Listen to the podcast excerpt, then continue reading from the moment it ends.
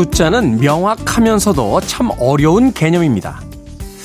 100일 다이어트를 결심한 사람이 90일에서 멈추면 그래도 90일의 효과는 얻을 수 있겠죠. 하지만 100페이지의 책을 90페이지까지만 읽으면 그 결론은 영원히 알 수 없게 됩니다.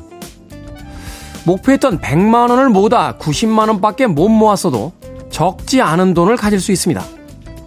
그러나 라면을 끓일 때 90도의 온도밖에 물 온도를 올리지 못하면 기대했던 맛있는 라면을 먹을 수가 없죠.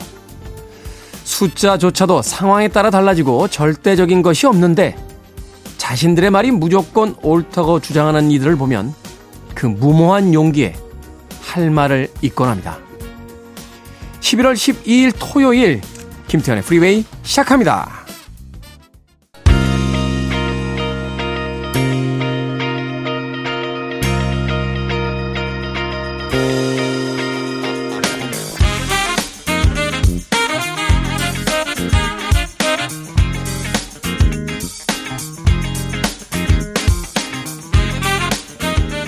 빌보드 키드의 아침 선택, 김태훈의 프리웨이. 저는 클 태 자 쓰는 태디, 김태훈입니다.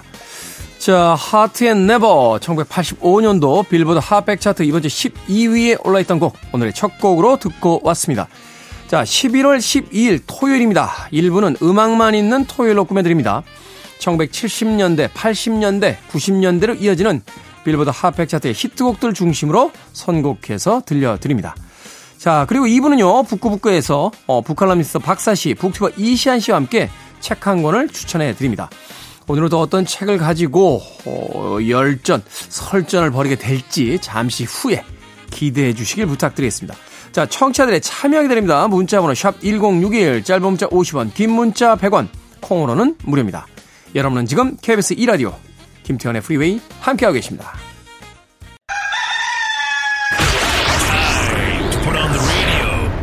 김태훈의 프리웨이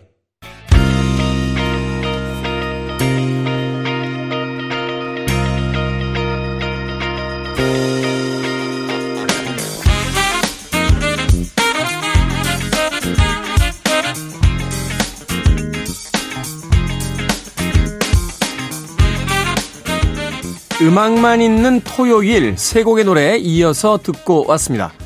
1970년 빌보드 핫백 차트 이번 주 1위에 올라있던 잭슨5의 I'll Be There 그리고 1980년 역시 같은 차트 5위에 올라있던 다이아나 로스의 I'm Coming Out 그리고 1983년도 역시 빌보드 핫백 차트 이번 주 15위에 올라있던 휴이 루이스 앤드 뉴스의 Heart and Soul까지 세 곡의 음악 이어서 듣고 왔습니다. 7181님 음악의 올드한 감성과 진행의 세레미가 잘 어우러진 프리웨이. 오늘도 volume up하고 7211번 버스 운행하면서 자칭 홍보대사 역할 잘할게요. 라고 하셨습니다. 음악이 올드한가요? 어, 저는 그렇게 생각하지 않습니다. 예. 음악이 단지 과거에 나왔다라고 해서 올드하다라고 생각하지는 않습니다. 예. 그렇게 따지면 뭐 모차르트나 베토벤의 음악은 나온 지 정말 오래됐잖아요. 그렇죠? 우리나라 국악도 최근에 나온 음악도요. 이렇게 들어보면 그 올드한 음악들이 있습니다. 진짜 뭐라고 할까요? 그 막 만들었다고 하면 좀 그렇고 건성으로 건성도 좀 그런가? 성의 없이 네. 이 컴퓨터 미디로 그냥 그 리듬 파트 찍어놓고 뭐 직접 연주도 아니고 막 이렇게 몇 가지 효과음 넣어가지고 뿅, 저희끼리 이제 뿅뿅 사운드라고 하는데, 예. 뿅뿅뿅뿅 거리면서 이제 그런 음악들 이렇게 들어보면 차라리 80년대에 정말 한 땀 한 땀, 한음 한음 건반을 두들기면서 만들었던 뉴웨이브 사운드가 훨씬 더 멋지게 들릴 때가 있습니다. 올드한 감성, 음, 나쁜 의미로 하신 건 아니겠죠? 예, 과거가 생각나는 어떤 음악, 이런 의미로 이야기 하셨을 텐데, 또 쪼쫀한 DJ가 단어 하나하나까지 다 파고들어서 또 뭐라고 얘기합니다. 자, 7181님. 앞으로도 홍보대사 역할 잘 하시면서 많이 들어주시길 바라겠습니다. 강현주님, 옆집에서 새벽 3시까지 트로트를 틀어놔서 잠을 못 잤습니다. 해결 방법 좀 알려주세요. 아니, 새벽 3시에 트로트를 왜 틀어놓습니까? 어. 그리고 뭐 트로트라서 꼭 잠을 못 잔 건 아니잖아요. 그죠? 새벽 3시에 헤비메탈을 틀어놓거나 새벽 3시에 클래식을 틀어놔도 잠을 못 자기는 마찬가지인데 파티하셨나? 네, 트로트. 트로트 좋죠? 어, 저도 젊은 날에는 트로트 잘 안 들었는데 최근에 이렇게 트로트 들어보면 음, 이 트로트라는 음악에도 참 나름의 어떤 음, 깊이와 또 자신들만의 어떤 특별함이 있구나 하는 것을 새삼 깨닫게 될 때가 있습니다. 뭐 저 다음에 이제 방송 진행하시는 주현미 선배의 음악이나 뭐 심수봉 씨, 뭐 예전에 이제 배호 씨의 음악도 예, 최근에는 가끔 듣고 있습니다. 강현준님 어떻게 해야 되냐고요? 예, 찾아가서 한마디 하세요. 그게 제일 좋은 방법입니다. 자, 1976년도로 갑니다. 빌보드 핫백 차트 이번 주 5위에 올라있던 캡틴 앤 테닐의 Muskrat Love 그리고 78년도 역시 같은 차트 10위에 올라있던 지노 바넬리의 I Just Wanna Stop까지 두 곡의 음악 이어드립니다.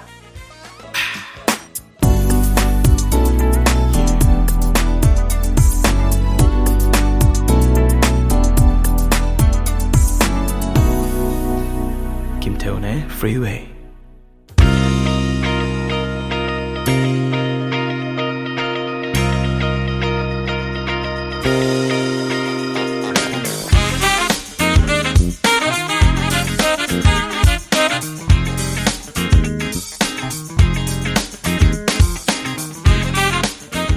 빌보드 키드의 아침 선택 KBS 2라디오 김태훈의 프리웨이 음악만 있는 토요일 함께하고 계십니다.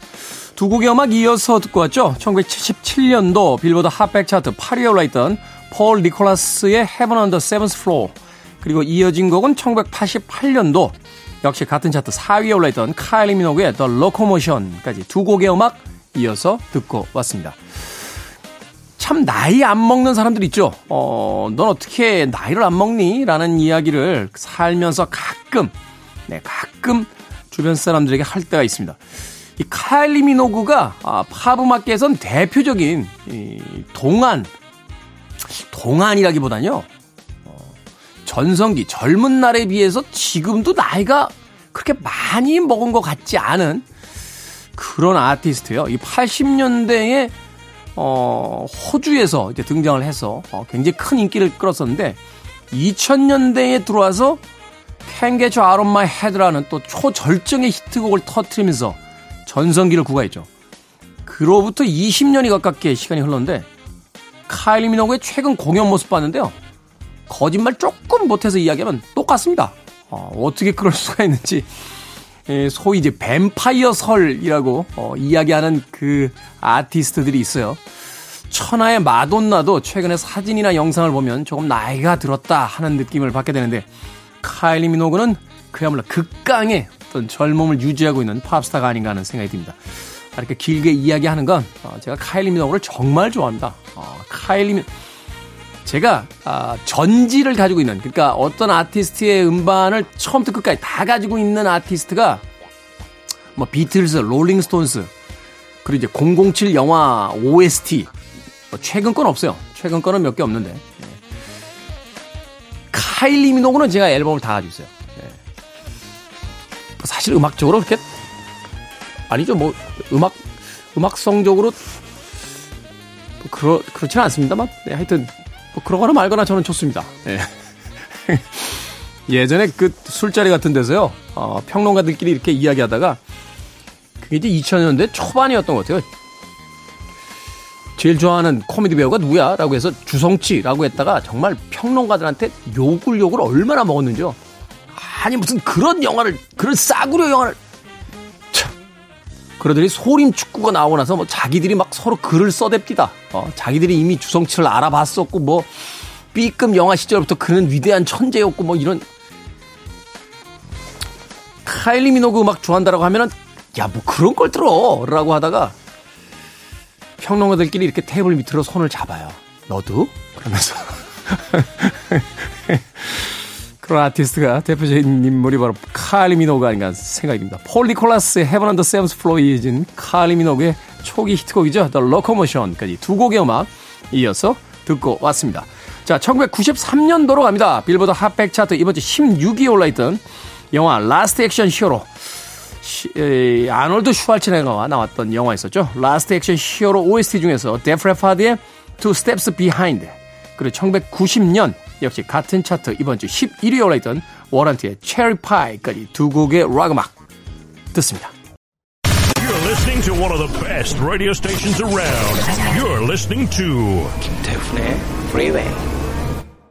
Let me know, let me know. 빌보드 키드의 아침 선택 KBS 2 라디오 김태원의 프리웨이 함께하고 계십니다. 1부 끝곡은 1994년도 빌보드 핫백 차트 이번 주 10위에 올라있던 알리아의 At Your Best 듣습니다. 저는 잠시 후 2부에서 뵙겠습니다.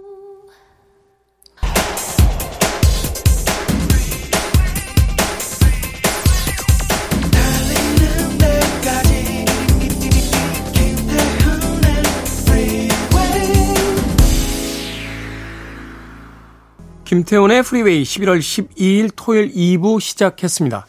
2부 첫 곡은 엠브로시아의 I Just Can't Let Go로 시작했습니다. 자, 잠시 후 어, 2부는요. 북구북구 책 한 권을 읽어보는 시간이죠. 어, 북튜버 이시안 씨, 북칼럼니스트 박사 씨와의 책 이야기가 아, 시작이 됩니다. 과연 오늘은 또 어떤 책 이야기를 가지고 또 즐거운 수다를 나눠볼지 잠시 후에 만나봅니다.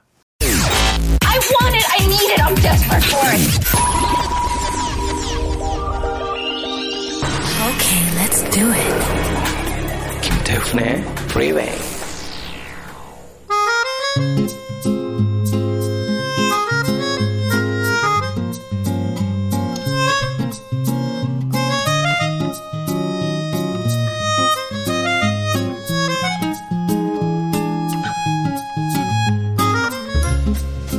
도란도란 때로는 소란소란 책을 읽어보는 시간입니다. 북구북구 북튜버 이시안 씨, 북칼럼니스트 박사 씨와 함께합니다. 어서 오세요. 네, 안녕하세요. 자, 오늘은 아일랜드의 극작가 사멀 베게트의 고도를 기다리며 읽어보도록 하겠습니다. 이 고도를 기다리며도 어, 진정한 이제 클래식, 진정한 어떤 고전이라고 얘기할 수 있죠. 그렇죠. 모두가 알고 있지만 아무도 읽지 않았다. 아무도 읽어본 적이 없는 아주 심지어는 이 고도를 기다리며가 희곡인지 소설인지도 예, 헷갈려 하시는 분들 계신데 그리고 대부분 그 고도가 무슨 highest, 저 위에 높은 뭐 위도, 음. 뭐 고도할 때 그 고도로 생각하시는 분이 많거든요. 아니었어요? 그렇죠. 되게 당황스러운 유머를 갑자기 던지시는군요. 아, 유머로 받아주셔서 감사합니다. 유머로 받아. 자, 이 고도를 기다리며 오늘 아마 또 이 시간 여러분들에게는 밀린 숙제하는 기분이 드실 수도 있습니다. 이런 고전들 이야기는 들었습니다만 미처 읽어보지 못한 책 한 권을 이렇게 아, 도장 깨기에서 깨고 나면 뭔가 좀 밀린 숙제를 한 듯한 그런 또 만족감도 들지 않을까 하는 생각이 드는데 그게 저희 역할인 것 같아요. 대신 그렇죠. 읽어드립니다. 대신 이런 느낌이죠. 네. 읽어드립니다. 뭐 영화에도 있잖아요. 책 읽어주는 여자, 책 읽어주는 남자 했는데 네, 오늘 두 분이 바로 그런 역할을 해주셔야 될 것 같습니다. 자, 먼저 작가에 대해서 알아봅니다. 사무엘 베켓 소위 이제 부조리 그게 뭐 왕이다라고 불리우는 작가인데 네. 어떤 작가입니까? 뭐 말씀하신 대로 부조리극을 대표하는 극작가고 실험문학의 대표 소설가 그리고 시인입니다. 네. 극작가의 소설가의 시인이죠.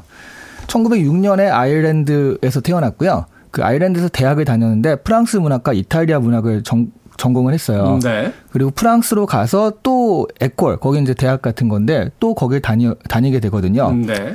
그래서 원래 본명이 세무엘 바클레이 베켓이에요. 그러니까 음. 아일랜드식으로 읽으면 영어식으로 읽으면 그런데 우리가 사무엘 베켓으로 하는 거는 프랑스에서 주로 활동을 해서 그렇습니다. 음, 네. 프랑스에서 사무엘 베켓. 네, 프랑스에서 영어 강사로 일하면서 뭐 그때부터 글을 쓰기 시작하거든요. 비평이라든가 이런 걸 쓰고 시집을 내면서 좀 각광을 받다가 아일랜드에 귀국을 해요. 재밌는 게 프랑스에선 영어 강사였잖아요. 네. 근데 아일랜드 귀국해선 프랑스어 강사랍니다.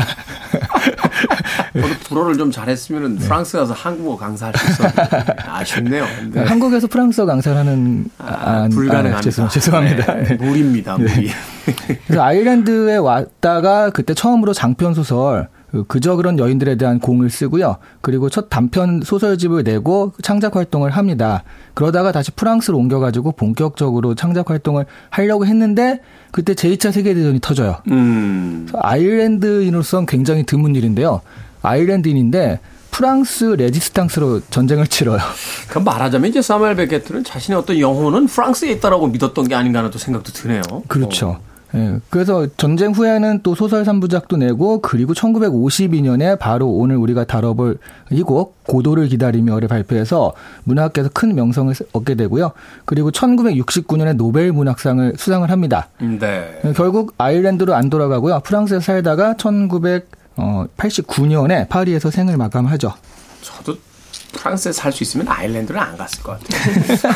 이게 굉장히 재밌는 게 이 베케트가 진짜 그 언어를 굉장히 탁월하게 다뤘다고 얘기를 하거든요. 네. 그러니까 이제 어렸을 때부터 프랑스어를 공부를 했고요. 이탈리아도 그렇게 공부를 했던 건데 재밌었던 게 작품을 영어로 쓰고 자기가 프랑스어로 번역을 하거나 음. 프랑스어로 쓰고 자기가 영어로 번역을 하거나 아. 이렇게 그 작품을 썼다고 해요. 네. 근데 그 이유가 이 모국어보다 그 습득해서 배운 언어가 그 스타일 없이 쓸 수 있어서 더 쉽다.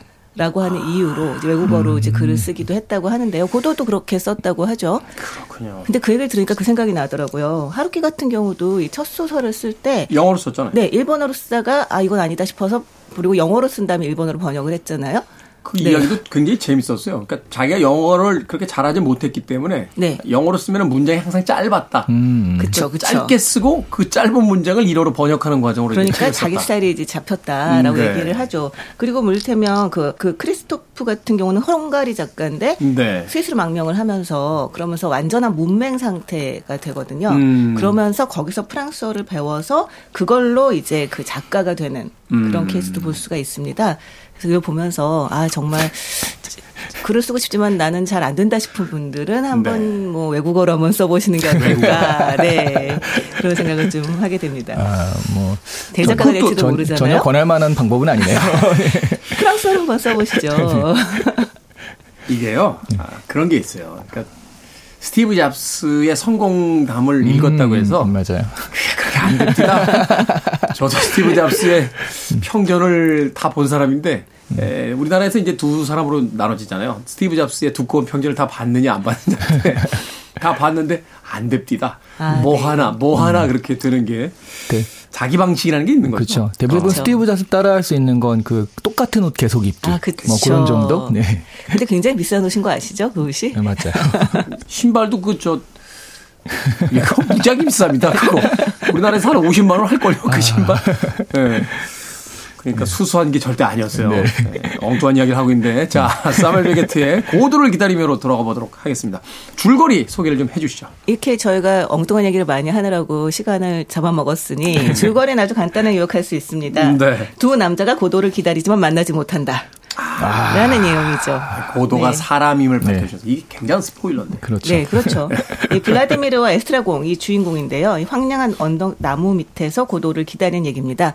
언제부터 기다렸는지 왜 기다리는지도 알 수 없고요. 얼마나 기다려야 되는지도 알 수가 없습니다. 음. 단지 기다려야 되는 것만 알 뿐이죠. 그러면서 겪는 해프닝을 이야기를 하고 있어요. 뭐 포조라던가 럭키 그리고 소년 이런 그 조역들이 등장을 해서 해프닝들을 벌이고 있는데요. 그 과정에서 이 의미 없어 보이지만 또 의미가 없다고는 할 수 없는 그런 시간들을 이제 두 장에 걸쳐서 이틀에 걸쳐서 이제 진행되는 그런 내용이라고 할 수 있습니다. 이막 네. 구성으로 이루어지는 이 네, 희곡이죠. 네, 네. 그렇죠. 계속 두 사람이 티격태격거립니다. 에스트라 공은 그냥 목이나 매자. 어, 그냥 가자. 라고 자꾸 이제 마치 백화점에 끌려 들어간 남편처럼 그렇게 이야기하는데 어, 블라디미르는 기다리자. 아, 그래서 좀만 기다려. 좀만 기다려라고 뭔가를 갈구하는 음, 그런 모습을 보입니다. 바로 그 두 사람의 이야기가 끊임없이 이제 그 반복되는데 다른 어떤 어, 단어들, 언어들로 이제 반복이 되는 과정을 통해서 삶의 어떤 부조리를 드러내고 있습니다. 자, 그렇다면 여기서 우리가 하나 알아야 될 게 부조리극 이게 뭘 뜻하는 건지 이걸 알아야 이제 작품에 대한 네. 접근이 이제 비로소 이루어질 것 같은데. 우리 사실은 뭐 까미의 시지프의 신화 할 때도 부조리에 대한 이야기를 했었고요. 그렇죠. 그 되게 뭐 실존주의니 초현실주의니 막 그런 얘기를 하지만 단어들. 간단하게 보자면 그러니까 우리가 보통 일이라는 건 기승전결이 있고 원인과 결과가 있잖아요. 그런 것이 무너진 세계. 음. 그러니까 어 이거 결과가 있어야 되는데 결과도 없고 그 원인 없는데 결과가 나타나는 것 같고 뭐 이런 음, 네. 식의 세계들. 그래서 사실 이런 것들이 현실의 모습이 아닌가. 그래서 우리 현대 사회의 인간의 어떤 문제들을 좀 그, 비평하고 그런 부분들을 좀 풍자한다. 이런 의미에서 이제 부조리극이라고 하는데 이게 그러니까 인과관계가 없는 거죠. 그렇죠. 갑자기 뭐 어떤 불운이 닥쳐오는 것처럼 또 그리고 삶이라는 게 어떤 목적 없이 흘러가는 것처럼 이렇게 이제 말하자면 어떤 연결고리들이 다 끊어진 듯한 그런 어떤 상태를 이야기하는 건데. 그러니까 이때가 언제냐면 2차 세계대전이 끝난 후거든요. 그럼 우리가 그전에는 뭐그 선악이라든가 이런 걸 생각하면 나쁜 짓을 하면 벌을 받고 뭐 이런 것들이 있어야 되는데 전쟁통에 보면 정말 착하게 사는 사람이 억울하게 죽고 갑자기 뭐 멀쩡하던 집에 폭탄이 떨어졌어. 정말 그 마을에서 가장 착했던 일가족이 몰살당하고 뭐 이런 일들. 이런 모습을 보면서 아 인간 세상이라는 게 과연 진짜 그런 인과가 있는 것인가 뭐 그런 부분들에 대한 의심이 싹 트면서 이런 그 경향들이 많이 생긴 거거든요. 이게 참 묘한 것 같아요. 1차 세계대전 이후에 이제 다다이즘 같은 그 허무주의 이론들이 이제 퍼져나가고 2차 세계대전 이후에도 이제 부조리극들이 막 퍼져나가는데 정치권은 정의가 승리했다고 부르짖었단 말이에요. 세상 봐. 정의가 이기잖아. 결국 우리가 이겼잖아. 연합군이 이기잖아. 하면서 세상이 얼마나 단순한가. 선이 이기는 것이다. 정의가 이기는 것이다. 라고 막 주장했는데 지식인들은 그 이면에서 이게 뭐지? 이 전쟁이라는 것을 우리가 믿고 있던 그 수많은 도덕과 윤리, 규범 이런 것들 또 논리적인 어떤 철학들을 다 망가뜨려 버리고 과연 우리가 그 많은 공부를 하는 것이 의미가 있는가? 막 이런 이런 이제 회의를 불러일으키게 되니까 같은 현상을 다르게 보고 있는 거잖아요, 사실은. 네. 그렇죠. 그리고 말씀하신 정치인들이 사실은 이런 사단을 일으킨 거나 마찬가지인데 그렇죠. 전쟁 실질적인 원인들이 거기 그렇죠. 있었으니까. 그들이 네. 또 우리가 승리했다고 막 이런 모습들 자체가 야 이게 악인이 벌 받고 하는 세상은 아니다라는 것들을 이제 좀 각인시켜 주는 거죠. 음, 네. 어떤 상황을 어떻게 어느 위치에서 쳐다보느냐에 따라서 각기 다른 해석이 나오는데 동시대 그 시대의 어떤 지식인들의 고뇌가 아, 담겨 있던 작품이 바로 이 고도를 기다리며라고 볼 수 있다. 또 부조리극이다. 라고 이야기를 해주셨습니다. 자, 음악 한 곡 듣고 와서 이제 본격적으로 책 안으로 들어가 보도록 하겠습니다. Boy Meets Girl의 Waiting for the Star to Fall. Boy Meets Girl의 Waiting for the Star to Fall 듣고 왔습니다. 빌보드 kid의 아침 선택, KBS 2라디오, 김태훈의 프리웨이, 북구북구 박사씨, 이시안 씨와 함께하고 있습니다. 자, 오늘은 사무엘 베케트의 고도를 기다리며 읽어보고 있는데, 자, 그렇다면 기다리고 기다려도 오지 않는 이 고도라는 인물, 이 고도가 상징하는 것은 어떤 것일까요? 아 저는 사실 이거를 희곡이나 글보다 연극으로 먼저 봤거든요. 네. 아무런 정보 없이 봤어요. 어렸을 때 음. 봤는데 고도를 기다리며 처음에는 이제 고도가 뭔지도 모르고 근데 계속 이제 고도를 기다려야 돼 하니까 당연히 그 안에 있는 관객들은 마지막에 고도가 나오면서 어, 결과가 딱 지어지겠지 했는데 안 나옵니까? 끝까지 안 나오고요. 스포일러 아닙니까? 예.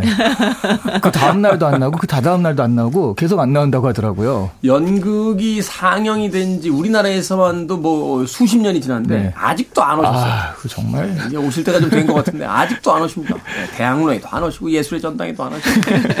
그래서 이제 고도가 도대체 뭐냐라고 했을 때 사무엘 베케트도 내 고도가 뭔지 알았으면 진작에 썼을 것이다. 라고 해서 자기도 모른다라고 했으니까요. 음. 처음 나왔을 때 이 고도를 아 그런 게 있었어요. 초연 때 이 고도가 제일 먼저 공연 좀 이상하잖아요. 그 이전의 연극 문법은 아니니까. 그래서 이게 상연할 곳이 별로 없었다가 처음에 공연된 곳이 교도소였다고 합니다. 교도소. 네. 죄수들이 그 당시 이걸 봤으면 아 이건 또 다른 형벌인가라고 생각했을 것 같아요. 왠지. 근데 이, 이 인간들이 이제 우리를 정신적으로도 고문하는구나. 그렇죠. 근데 죄수들이 되게 좋아했대요. 어. 그러니까 이 사람들이 고도를 보면서 아 저건 자유다. 음. 네, 수감하는 날이다 하면서 자기 상황에 대입을 한 거죠.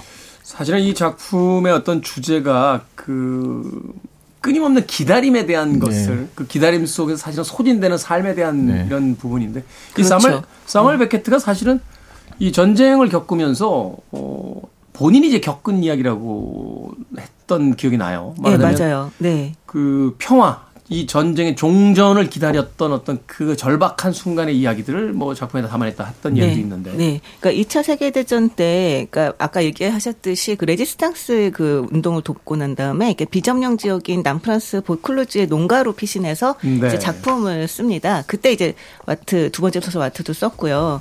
거기 숨어 기다리면서 전쟁이 끝나기를 기다렸는데 이 전쟁이 언제 끝날지 알 수가 없잖아요. 진짜. 그렇죠. 네. 이거 과연 오기는 오는 걸까? 그래서 그 과정에서 자신이 그 끝없이 이제 막연하게 했던 기다림을 어쩌면 작품화한 거라고 볼 수가 있는데요. 네. 사실 이 작품이 되게 많은 사람들한테 호응을 받았던 이유는 아마 누구나 무엇인가를 기다리며 살고 있기 때문이 아닐까라는 생각이 좀 들기도 해요. 수능생들에게는 음, 말하자면 이제 시험 끝난 합격이 네. 의미가 될 수도 있고 네.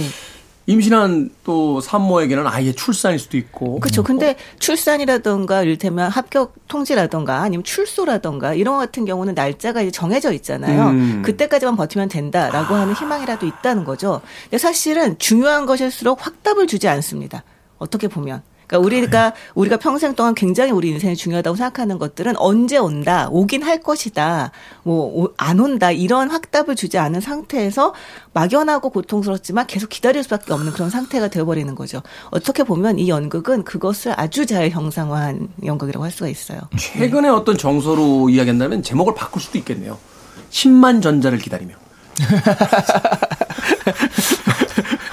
떡상을 기다리며 이런 거. 예. 제가 이 코너 진행한 지 몇 년 됐는데 박사 씨가 저를 처연하게 이렇게 쳐다보고 아니 사실 그런 종류의 인간이었니? 무슨 너는 말인지 고작 알아들을 수가 없어서 고작 저런. 주식, 주식이나 오르길 기다리는 그런 종류의 인간이었니? 근데 제가 이거를 해석한 거를 이제 우리 그 독자들이랑 좀 나눠 봤는데 제일 좀 호응을 많이 받은 거, 공감을 많이 받은 게 뭐냐면 이 고도를 죽음이라고 해석했을 때 음. 죽음을 기다리는 인생. 근데 막상 죽음이 도달하면 끝나고 없는 거잖아요. 그래서 항상 그 죽음이 저 목전에 있다라는 그런 통보를 받으면서 지금 하루하루 살아가는 인생이라고 했을 때 사실은 뭐 취업 그러면 20대는 공감하지만 50대는 공감할 수 없는데 죽음이라고 네. 했을 때는 많이들 공감을 하시더라고요. 사실은 거기서 이제 부조리가 만들어지잖아요. 네.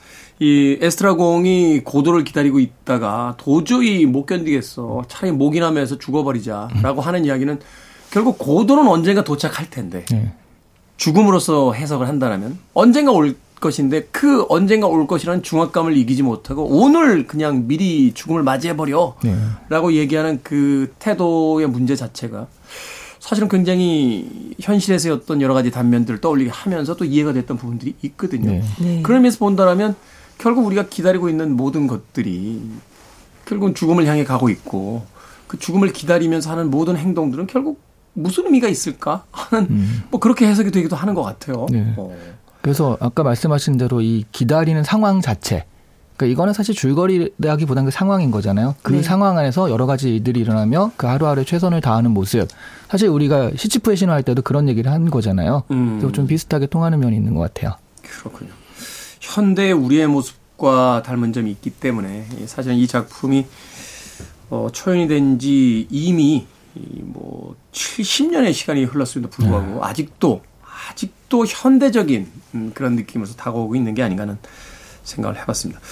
어, 작품에서 이제 여러 가지 대사들이 등장합니다. 이 연극이라는 것이 참 함축적인 그 대사를 통해서 여러 가지 메시지들을 전달하기 마련인데 그 대사들을 이제 좀 하나씩 짚어 나가면 좀 더 고도의 에, 그 본질에 대해서 우리가 좀 네. 접근해 볼 수 있지 않을까 하는 생각이 드는데 인상적인 대사들 있으셨어요? 저는 연극을 처음에 봤다 그랬잖아요. 그래서 어 약간 마지막에 유행어처럼 되는 게 이제 그만 가자. 그러니까 안 돼. 왜? 고도를 기다려야 해. 음. 이 얘기가 계속 반복되잖아요. 반복되죠. 예, 그러니까 나중에는 관객들이 막 따라하면서 안 돼, 왜 고도를 기다려야 해 이거를 하면서 아직도 기억이 납니다. 그 대사가. 약간 후크 후크가 있는 예, 후렴송 같은 후크송 느낌이네요. 같은 네. 느낌의. 그렇죠. 그 무엇인지 모르는 것을 반복하고 있다는 거 반복 자체가 주는 게 또 삶의 은유잖아요. 네. 어제와 네. 똑같은 오늘이고 오늘과 똑같은 내일이라고 우리가 일상이 계속 반복된다라고 이야기하는데 바로 그 대사의 반복을 통해서 또 사무엘 베케트가 그런 걸 이야기하고 있지 않나 하는 생각을 해보게 되고 네, 박사 씨께서 네. 사실 이 연극은 정말 왜 보통 아무 말 대잔치라 그러잖아요. 네. 보고 있으면 도대체 무슨 얘기를 하고 있는 거야? 약간 이런 생각이 들 정도로 서로 이제 소통도 잘 안 되고 다 자기 말만 하고 있는 약간 그런 상황이기는 한데 그러면서도 순간순간 굉장히 패부를 찌르는 음. 이야기들을 합니다. 뭐 예를 들어서 뭐, 뭐 포조를 막 부르면서 어, 저 사람 이 진짜 이름을 한번 아- 알아볼 수 있지 않을까? 이러면서 뭐 카인 이렇게 부르니까 포조가 대답을 해요. 아, 저 사람 이름은 카인이구나. 그러니까 다시 아벨 이렇게 불러봅니다. 음. 그러니까 또 대답을 해요. 그랬더니 음. 그럼 인류 전체네? 이렇게 얘기를 하는 음. 장면 같은 음. 아, 아 그러네? 약간 이런 음, 느낌이 드는 음. 얘기들을 하는데요. 그러니까 하나의 구체성을 가진 캐릭터지만 결국 상징하는 건 우리 모두일 수 있다 이렇게. 네, 네. 근데 저는 되게 인상적이었던 게그 기다림이 너무 오래돼서 과거도 현재도 다 뒤섞여버린 상태에서 블라디미르는 그 포조에게 어제 너 어제 오지 않았어? 언제부터 장님이 됐어? 벙어리가 됐어? 약간 이렇게 물어봅니다. 그랬더니 네. 포조가 당신 정신 나간 사람 아니야? 라면서 이렇게 얘기를 해요. 그냥 어느 날이라고만 하면 됐지. 여느 날과 같은 어느 날 저놈은 벙어리가 되고 난 장님이 된 거요.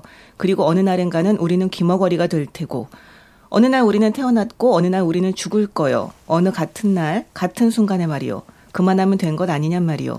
여자들은 무더미에 걸터 앉아 아이를 낳는 거지.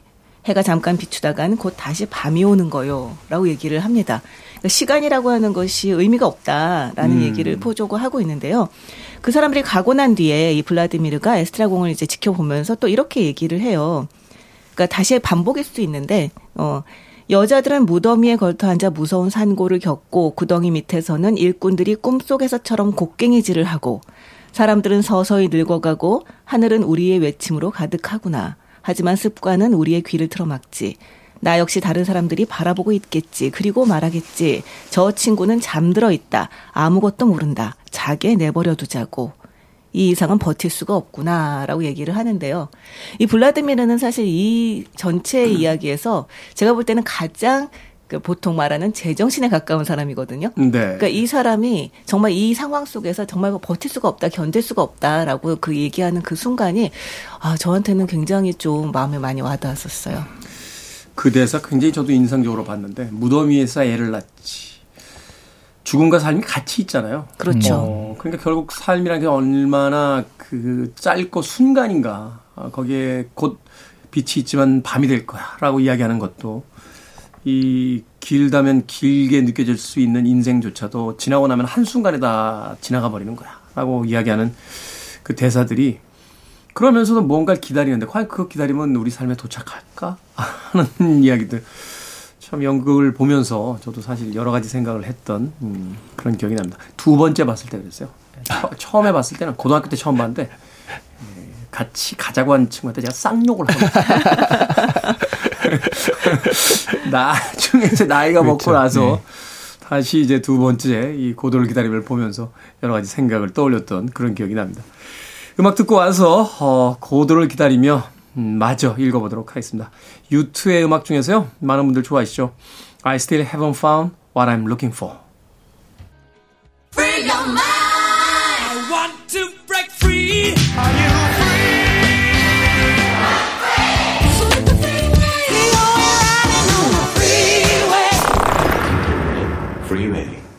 빌보드 kid의 아침 선택, 김태훈의 프리웨이, 북칼럼니스트 박사씨, 북튜버 이시안씨와 북구북구, 오늘은 사무엘 베케트의 고도를 기다리며 읽어보고 있습니다. 자, 앞서서 이제 줄거리와 고도에 대한 의미를, 어, 물어가는 과정 속에서 캐릭터들에 대한 이야기를 잠깐 잠깐 해 주셨습니다. 아, 주요 캐릭터, 뭐 다 주요 캐릭터라고 봐야겠죠. 다섯 명 덜렁 나오는 연극인데. 이제 블라디미르와 이제 에스트라공이 주요 어, 대사를 대화를 나누는 인물이고 그리고 포로 포조와 이제 럭키라고 하는 이제 아 럭키 이제 노예죠. 그리고 포조는 그 럭, 어, 럭키라는 노예 이제 주인 그리고 이제 1막과 2막 끝에 잠깐 등장하는 그 고도는 오늘은 못 온대요. 내일은 꼭 온대요 라고 하는 그 전령의 의미로서의 소녀. 그러니까 다섯 명의 캐릭터가 등장합니다. 이 캐릭터들을 좀 설명을 해주신다라면 사멜 베케트가 세계를 어떻게 이해하는지 조금은 좀 편하게 접근해 볼 수 있을 것 같은데. 근데 이 캐릭터를 그 자기가 해석을 하려면 이 고도가 무엇인지 자기가 대입해서 좀 생각을 해야 돼요. 음. 그러니까 나의 고도 이거는 정답이 없지만 나의 고도는 무엇이다. 저는 이걸 죽음이라고 해석했을 때 그러니까 정답은 없지만 자기 답을 집어넣을 수 있죠. 네. 그랬을 때 캐릭터들 중에서 전령 있잖아요. 전령. 가끔 나와서 고도는 오- 뭐 내일 오신답니다. 오늘은 못 오신답니다. 하는 게 그런 거 있잖아요. 이 제가 죽음이라고 해석을 했을 때 우리가 죽음이 갑자기 눈앞에 다가오는 게 뭐 아는 지인분의 장례식에 갔다 온다든가 음. 그랬을 때 아, 그리고- 실감 나죠. 네. 그리고 사실 얼마 전에 뭐 이태원 참사, 뭐 12구 참사 그런 것들을 통해서 저는 그때 깜짝 놀란 게요. 오늘 아침에 내가 길을 나섰다가 이렇게 못 돌아올 수도 있구나. 하면서 아 진짜 하루하루 현실에 되게 충실하게 살아야겠다라는 생각을 좀 많이 했어요.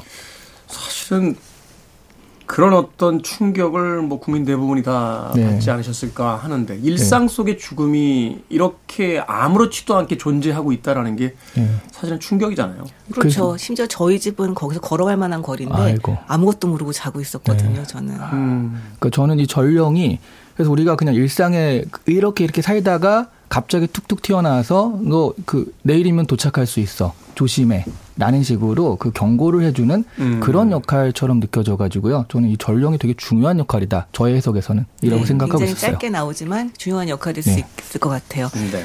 이 포조와 짐꾼인 럭키, 그러니까 그 노예인 럭키 같은 경우는 저는 정말 이 부조리한 그 수- 현실을 정말 잘 보여주는 캐릭터들이 아닌가라는 생각을 했는데요. 이 포조가 주인이고 럭키가 포- 그 노예고 네. 포조가 이제 긴 줄을 매서 그, 그 럭키 목에 줄을 매서 이제 끌, 그렇죠. 끌고 다닌다기보다는 뭐라고 해야 되나 앞세워 다니잖아요. 음. 그런데 그런 경우 이제 노예가 주인에게 굉장히 전적으로 그 예속되어 있다라고 우리가 판단을 하는데 이 경우는 포조가 럭키에게 아주 전적으로 의지하고 있는 상황이라고 하는 것이 드러나잖아요. 심지어 이 생각조차도 이 럭키에게 영향을 받고 있는데요. 나중에 장님이 되어서는 럭키가 인도하는 대로만 이제 따라다니는 그런 그렇죠. 모습을 보여줍니다. 근데 저는 이 장면이 되게 인상적이었는데 첫날 이 포조가 럭키의 목에 긴 끈을 달아서 럭키가 이제 앞서간 뒤에 이제 그 따라가게 되는데요. 이제 같이 이야기를 하다가 이야기 끝난 다음에 아 난 이제 가봐야겠어 한 다음에 그 끈을 딱 잡더니 그 가던 길이 아니라 그 왔던 길로 갑니다. 돌아서 음, 가요. 음. 그러니까 이제 블라디미르가 아 당신 방향이 틀렸어요. 그랬더니 포조가 끌어당기는 힘이 필요해서 이렇게 얘기를 해요. 아. 그러니까 줄을 팽팽하게 만들기 위해서 일부러 뒤로 가는 거죠. 음. 그리고 난 다음에 줄이 충분히 팽팽해지니까 럭키한테 앞으로 가라고 이제 명령을 하는 장면이 나옵니다. 네. 그런 장면을 보면서 이 줄을 잡고 있는 사람이 뭐이 상황을 능동적으로 통제하는 것처럼 보이지만 사실은 줄을 잡고 있는 사람조차도 이 줄에 의해서 이제 이를테면 좌우되는 상황인 거잖아요. 그러니까 우리가 네. 시간을 지배한다고 생각하지만 결국은 시간에 끌려가고 있는 듯한 뭐 삶에 끌려가고 있는 듯한 이제 그런 모습들이 그 두 명의 캐릭터를 통해서 이제 또 보여주잖아요. 네, 네. 실제로 이제 뭐 블라디미르나 에스트라곤 같은 경우도 고도를 그냥 먹자순 기다리고 있는 상황이기만 한 것이고 고도는 능동적으로 언제든지 자기가 오고 싶을 때 오면 되는 것 같지만 그렇지 않을 수도 있는 거죠. 네. 이 블라디미르 같은 경우는 고도한테 뭐 빨리 오라던가 뭐 기다리고 있다던가 이런 말을 하지 않고 소년이 어떻게 전해드릴까요 하니까 우리가 여기 있다고 전해달라. 라고만 이야기를 하거든요. 네. 그런 상황들을 보면 실제로 이 이야기에서 보이는 것만이 전부가 아닐 수 있겠다라는 생각을 좀 하게 됩니다. 그렇군요. 저는 이 두 명의 그 주요 캐릭터 블라디미르와 에스트라공이 굉장히 인상적이었어요. 소위 이제 작법에 있어서 가장 정석적인 형태로서의 이제 두 캐릭터, 지성적인 블라디미르와 아, 충동적이면서 어떤 그 탐욕이라고 해- 해야 될까요? 비굴하기도 그- 하고요. 그렇죠. 네. 이제 본능에 더 충실한 그런 이제 에스트라공의 어떤 대립되는 캐릭터의 대화 같은 것들이 나중에 이제 미드로 만들어진 어 엑스파일 같은 드라마들이 생각이 나는 거예요. 사실은 이제 엑스파일을 제가 굉장히 좋아했던 건 경험론자를 상징하는 이제 멀더와 그다음에 합리론을 이제 숭배하는 이제 스컬리라고 하는 서양 철학의 이제 그두 어, 말하자면 흐름이 하- 캐릭터로 형상화돼서 이제 계속 부딪히면서 어떤 사건들을 만나게 되는 이런 구성들이 굉장히 흥미로웠는데 그렇다면 우리의 삶에 있어의 방법들은 우리의 지성을 통해서 무엇인가를 인식할 수 있다라고 믿어야 될 것인가 아니면 에스트라공처럼 그저 삶이란 부질없이 왔다 가는 것이고 언젠가는 고도가 도착할 테니 그 과정 속에서 그저 우리 어떤 본능에 충실한 그런 삶을 사는 것일까. 그러니까 거기에 대한 정답조차 던져주지 않는데 계속해서 대화를 나누고 있다는 거. 그것이 참 굉장히 여러 가지 생각을 또 나게 했던 그런 기억이 납니다. 그 만화들을 보면 캐릭터가 있고 천사와 악마가 계속 싸우는 모습이 있잖아요. 그래서 소위 이제 정반합의 변증법 같은 네, 이야기죠. 에고와 이드가 싸우는 딱 그런 모- 느낌이지 않나 하는 생각도 음. 들더라고요. 그렇죠. 사실 이거 그 극작하는 사람들 누구나 다 아는 건데 이걸 이제 성공적인 캐릭터로 만들 수 있느냐 없느냐 그렇죠. 그 차이죠. 어, 근데 이제 볼라디미르와 에스트라공의 그 두 캐릭터의 어떤 대화들 그냥 인상적이었던 음, 기억이 납니다. 자, 두 분의 한 줄 추천사 들어보도록 하겠습니다. 어, 이게 읽으면서 작가가 얘기하는 고도가 무언가를 찾으려 하지 마시고 나의 고도는 무엇인가 생각을 하시면서 읽으세요. 그 음. 생각하신 바로 그게 정답입니다. 작가의 의도가 중요한 것이 아니라 작가의 질문을 통해서 나의 대답을 찾아가는 것. 네. 그게 이 작품의 핵심이다. 네. 그리고 그것만이 정답이다. 당신의 삶에서는. 알겠습니다. 어떠십니까? 박사 씨 한 줄 평. 그러니까 그래서 고도를 만났어 안 만났어라는 결론이 궁금하셨던 분들 많으셨을 음, 텐데요. 음. 고도를 안 만났다라는 결말을 안다고 해도 읽어볼 가치가 충분한 작품입니다. 음. 네. 작품 하나 써보시죠. 고도를 만나다. 서울에서 만났어. 두 번째로 맛있는 집을 보면서 서울에 첫 번째로 맛있는 집을 세우는 것 같은 그런 짓일 것 같은데요. 나중에 카페나 음식점 하면 이름을 고도라고 지어야 될 것 같아요. 드디어 고도를 만나다. 자, 오늘 사무엘 베케트의 고도를 기다리며 읽어봤습니다. 다음 주에도 문제작 한 편 읽어보겠습니다. 2019년 노벨문학상 수상자죠. 페터 한트케. 68혁명을 대표하는 대단한 작가입니다. 페널티킥 앞에선 골키퍼의 불안이라는 음, 작품 읽어보도록 하겠습니다. 어, 약간 월드컵 특집 같기도 하네요. 뭐 그럴 수도 있어요. 어, 빔 벤더스 감독이 영화화하기도 했던 그런 작품이었습니다. 자, 북튜버 이시안 씨, 북칼럼니스트 박사 씨와 이야기 나눠봤습니다. 고맙습니다. 네, 안녕히 감사합니다. 계세요. 폴라 콜의 음악 듣습니다. I don't want to wait.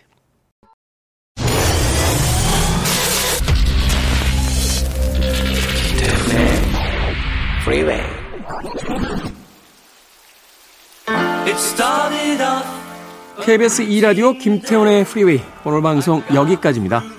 오늘 끝곡은 클라트의 A Routine Day 됐습니다. 편안한 하루 보내십시오. 전 내일 아침 7시에 돌아오겠습니다. 고맙습니다.